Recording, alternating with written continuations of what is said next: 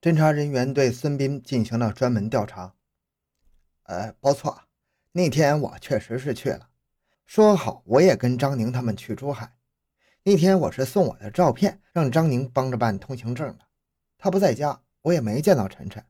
再说我又不会游泳，怎么会带晨晨去游泳呢？孙斌一脸的坦然。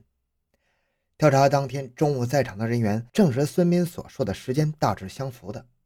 然而，由于当时人多杂乱，谁也没在意孙斌与晨晨有无接触。询问中，孙斌还自称离开张家后二点半就回到家。洗了澡就睡觉了。他的父亲可以证明，孙斌的父亲孙不挺是个退休的公交公司驾驶员，年轻时曾为汪伪政府外交部开过车，久涉江湖，人称“老码头”。见侦查人员进门，忙点头让座。哦，让我想想。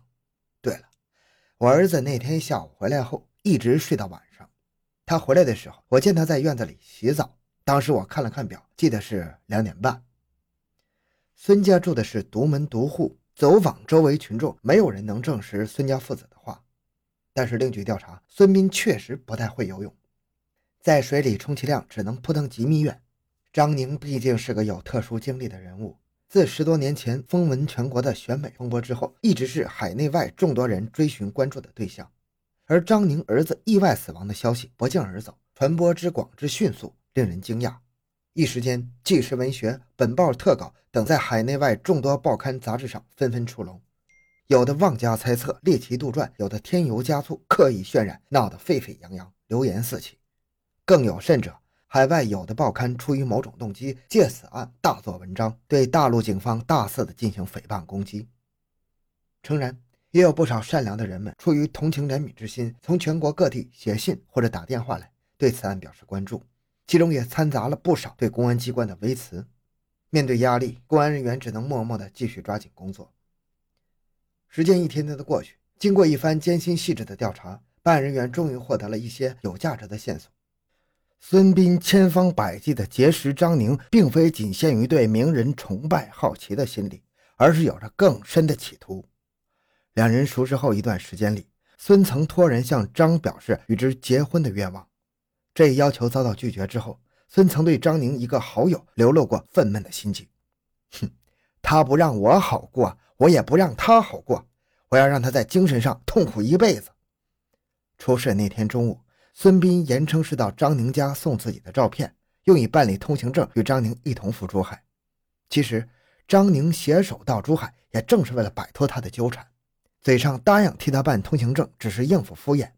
对此，常年混迹街头、惯于见貌变色的孙斌不会不明了其意的。孙的一位邻居反映，蒋晨失踪的当天晚上，焦急万分的张宁找到孙家，请孙斌帮忙去找。但是孙起初是不愿意去的，后经他人催促，才跟着去找。孙斌向来对张宁和蒋晨极力的讨好奉承，可是在这个关头却犹豫冷淡，岂不是太反常吗？孙斌的疑点渐渐上升。但是要获取证据，还要花费相当的功夫。市局领导听取了办案干警的汇报之后，研究决定，对孙斌的侦查一刻不能放松，捕捉战机，争取一举突破。一九九零年二月，张宁跟着新婚丈夫飞往美国定居，可是，在机场，张宁却忽的泪眼婆娑，清泪长流。他的心里还是丢不下惨死的儿子。临行前。他泪流满面地将晨晨的骨灰沾了少许，装在一个小瓷瓶内，挂在脖子上，揣在胸前，叮嘱前来送行的大哥：“你一定要替我将晨晨的骨灰保藏好，不要埋掉。过一阵，我将自己回国选墓地。”说到这儿，张宁禁不住的痛哭流涕。经过南京市公安机关艰苦细致的工作，案情终于有了突破性的进展。在江宁县一个偏僻的小村里，侦查人员终于查访到了。一个当时在现场附近为民工烧饭的老头，老头介绍了两年前那天下午他见到的情况。那天下午，哦，不错，是七月十二日下午大约四点多，我正坐在河北岸围墙根的工棚前，看见两个年轻人和一个小男孩从节制闸过来，往西走，是沿着北岸走的。中间一个男青年扛着一个像呃长沙发坐垫的东西。可能是游泳用的橡皮船，什么颜色呢？上面好像是红的，下边是黑的，记不太清了，反正是两种颜色的。不长时间，那两个男青年回来了，没见那个小男孩。他们的长相嘛，隔得远看不清楚。那你看到他们下水了没有？没看到，那个护坡上杂草又高又密，给挡住了。侦查人员拿出了一叠照片，请您看看，是这个小男孩吗？老头瞅了半天，点点头，又摇摇头，有点像啊，但是记不住了。那时游泳的人经常来，我也没注意看。这是条极有价值的线索。三人同去，回来的却只剩两个大人，而那个小男孩极有可能是蒋晨。那么蒋晨极有可能是被两个熟识的，或者起码其中一个熟识的男青年带到现场杀害的。该是对面交锋的时刻了。此时，孙斌因为收留妇女卖淫被收容教育，与外界隔离了已经近一年了。市局领导钦点了六处经验丰富的预审警官担任最后阶段的主攻。听完了侦查人员关于案件情况和前期工作的介绍，预审警官们心里沉甸甸的。此案的难度超乎他们的预料，证据少，压力又那么大，这块难啃的骨头如果吃不下，连吐都吐不出来。但是，面对着上级领导的信任的目光和死者家人的期盼，他们横下了一条心。阅卷分析，难题棘手。目击者见到的两个年轻年，孙斌是否在内？如果有孙斌的话，另一个是谁？罪证又如何收集到手？打蛇七寸，一招克敌。此案由于现场条件极差，而且时过境迁，已经无现场物证可取。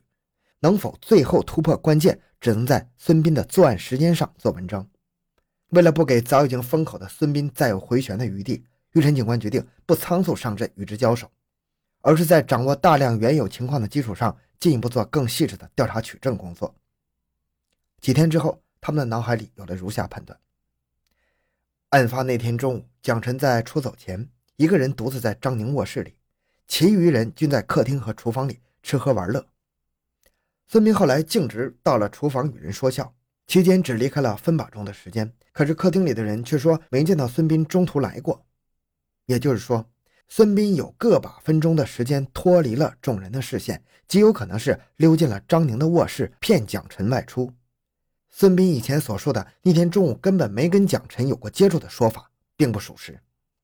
预审警官们又反复地勘察了张宁家现场、孙斌家相距十六华里的线路。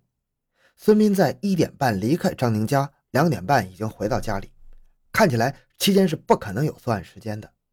但是孙斌如果不到现场，蒋晨怎么会跟其他人到现场的呢？正为此谜题费解时，张宁回国探亲了。预审人员抓住时机约他谈了整整一天，又了解到一些新的情况，就是案发当晚，他曾经赶到孙家问过孙斌父亲，那天孙斌是什么时候回来的？孙父说不知道。可是孙父后来向侦查人员提供的证词，明明是两点半看见儿子回来的，难道孙父是做了伪证吗？案件的突破口终于找到了。为了达到百密无疏，预审人员对孙斌的经历、习性、性格等进行了仔细的研究，在此基础上制定了严密的审讯方案。一九九一年二月二十五日，即将自由的孙斌自鸣得意，岂料新的审查正在等待着他。不久，孙斌的父亲孙步灵也被刑事拘留了，但是他不愧是老码头，仍然是坚持当初的证词。请问，这么热的天？你怎么会带着手表睡午觉呢？据我们调查，你可向来没有这个习惯。预审人员步步紧逼。这个老码头语塞了。经过反复的政策教育，他终于交代了实情。那天下午，孙斌没有在家睡觉，四点多匆匆回到家的。还立刻忙着在天井里洗刷游泳时用的一只充气的塑料阀，还关照任何人来问就说下午两点半回来睡觉的。南京市公安局看守所，披着满头长发的孙斌缩着身子坐在审讯室的方凳上，一双狡黠的眼睛透过乱发斜射着冷光，盯着端坐在审讯台后的三个预审员。在这里，双方已经面对面交手数次了。此刻，孙斌开始乱了阵脚。四方的脸上还挂着蛮横之色，可是内心已经如落汤的螃蟹。三年了，公安机关一直紧追不放，他们真的掌握了什么证据吗？与外界已经断绝了一年的音讯，说不定谁已经把自己出卖了。不论是在监房里还是在审讯室里，他的脑子一直不停地在旋转着。这几天来，他死死地克制着内心的恐慌，拼命地固守着心理防线，态度不温不火，不急不躁，问起话来弦外有音，却又滴水不漏，丝丝相扣，环环相连，不断把自己的内心防线逼向崩溃的边缘。特别是预审警官揭穿他在案发当天下午回家的时间之后，他浑身发抖，不久便交代了所犯的罪行。自从那个夏天煞费心机的结识张宁之后，孙斌一直做着想入非非的黄粱梦，百般的讨好卖乖。当他意识到自己不过是水中捞月之后，便歹毒的萌发了杀人泄愤的恶念。然而要害死张宁，他实在是有些发抖。丧尽天良的他，便把罪恶的手伸向了天真活泼的蒋晨，他要让张宁痛苦一辈子。有过犯罪经历的孙斌心里十分清楚。作案后，自己肯定要被列为重点怀疑对象，受到公安机关的追查。于是，他绞尽脑汁，潜心研究了许多有关案件侦破的书刊，制定了一个周密的作案计划。从作案的时间、地点到掩人耳目的手段方式，每个环节都做了精心的推敲。一九八九年七月十二日中午一点半，得知张宁不在家的孙斌，以送照片为名，像往常一样在街上买了十根冰棒，来到张宁家。听到蒋晨在卧室里的声音，心里暗暗高兴，还故意在厨房里大声喧哗、高声说笑，以转移人们的视线。然后就趁人不注意，抽身溜进了蒋晨的房间。晨晨，想不想去游泳？想啊。蒋晨正在家里闷得慌。哼，叔叔带你去，快穿衣服，别跟人说，就说到你爸爸那儿去。出了门，在外面等我。蒋晨觉得游泳太有趣了，连连答应。孙斌立刻返回厨房，这间隙不过是一分多钟，所以谁也没有注意到。